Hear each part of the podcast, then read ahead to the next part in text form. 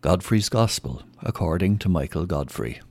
Illegal dumping has become a real problem. It's all over bar the shouting or counting in the case of many people who may have overspent. But with COVID and all that went with it, they may have felt they were entitled to a treat. Anyway, it's all truly done and dusted, and because of COVID, we don't have the January sales to look forward to. Not that they hold the same significance of times gone by, thanks to Black Friday and Cyber Monday. But we start the new year in lockdown just like we finished the old one. Let's hope it doesn't become an annual tradition. Unfortunately, what has become an annual tradition after the Christmas excess is the amount of fly tipping around the place.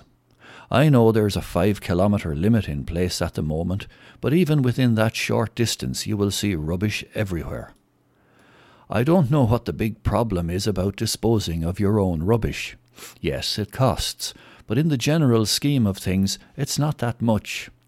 Why anyone would feel they are entitled to dump their rubbish in someone else's gate or a ditch along the road is beyond me.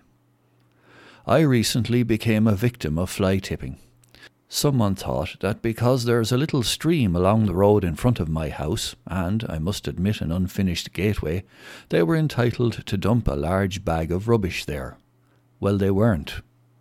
I have to admit I couldn't let it go, and after I pulled the offending bag out of the water, I decided to investigate its contents to see if the illegal dumper was foolish enough to leave an envelope or package with a name and address.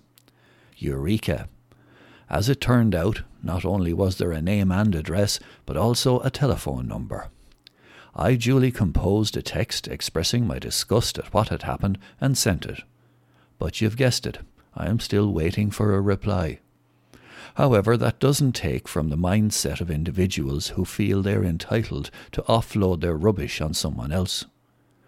The independent operators who have made it their business to dispose of rubbish don't overcharge, not when you see all the rules and regulations they have to abide by before accepting your rubbish.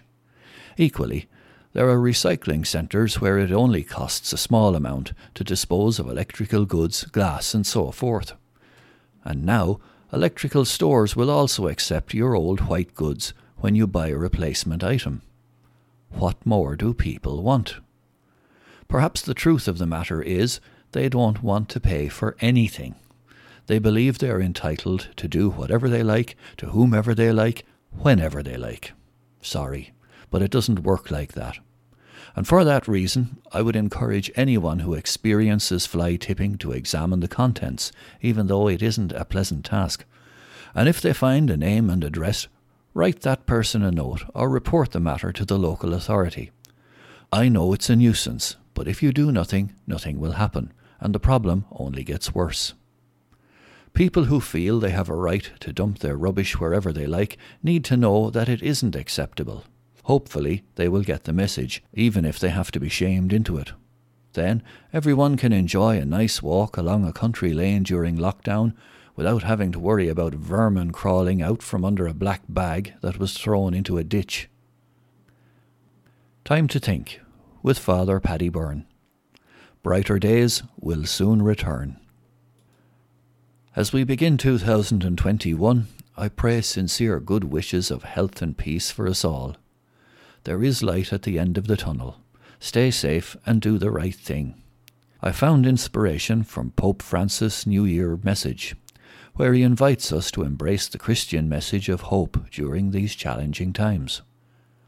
The culture of care calls for a common, supportive, and inclusive commitment to protecting and promoting the dignity and good of all, a willingness to show care and compassion, to work for reconciliation and healing, and to advance mutual respect and acceptance. As such, it represents a privileged path to peace. Pope Francis wrote in the Peace Message for 2021. May we never yield to the temptation to disregard others, especially those in greatest need, and to look the other way. Instead, May we strive daily in concrete and practical ways to form a community composed of brothers and sisters who accept and care for one another. Pope Francis wrote that he envisioned this culture of care as a way to combat the culture of indifference, waste, and confrontation so prevalent in our time. He pointed to the spiritual and corporal works of mercy and charity practiced by the early church as an example. The first generation of Christians shared what they had, so that no one among them would be in need. They strove to make their community a welcoming home, concerned for every human need and ready to care for those most in need. It became customary to make voluntary offerings in order to feed the poor, bury the dead, and care for orphans, the elderly, and victims of disasters like shipwrecks. Pope Francis quoted a speech by Pope Paul VI given in 1969 to the Ugandan Parliament. Have no fear of the Church. She honours you, she educates honest and loyal citizens for you, she does not foment rivalries and divisions, she seeks to promote healthy liberty, social justice, and peace. If she has any preference at all, it is for the poor, for the education of little ones and of the people, for the care of the suffering and abandoned. Pope Francis also pointed out that educating people to care begins in the family the natural and fundamental nucleus of society in which we learn how to live and relate to others in a spirit of mutual respect. Yet families need to be empowered to carry out this vital and indispensable task. Pope Francis began his message for World Day of Peace by saying that he had been thinking especially of all those who've lost family members or loved ones and all who lost their jobs in 2020. He also paid tribute to all of the physicians, nurses, pharmacists, researchers, volunteers, chaplains, and hospital personnel who have made and are continuing to make great sacrifices to be present to the sick, to alleviate their sufferings, and to save their lives. Indeed, many of them have died in the process, in paying tribute to them, I renew my appeal to political leaders and the private sector to spare no effort to ensure access to COVID 19 vaccines and to the essential technologies needed to care for the sick, the poor, and those who are most vulnerable, he said. The Pope stressed that there is a need for relationships between nations to be inspired by fraternity, mutual respect, solidarity, and the observance of international law.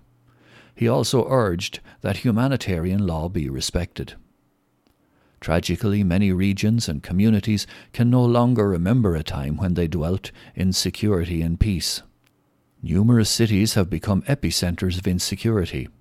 Citizens struggle to maintain their normal routine in the face of indiscriminate attacks by explosives, artillery, and small arms.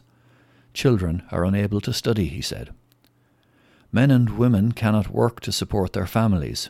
Famine is spreading in places where it was previously unknown. People are being forced to take flight, leaving behind not only their homes, but also their family history and their cultural roots. While such conflicts have many causes, the result is always the same destruction and humanitarian crises. We need to stop and ask ourselves what has led our world to see conflict as something normal, and how our hearts can be converted and our ways of thinking changed in order to work for true peace in solidarity and fraternity.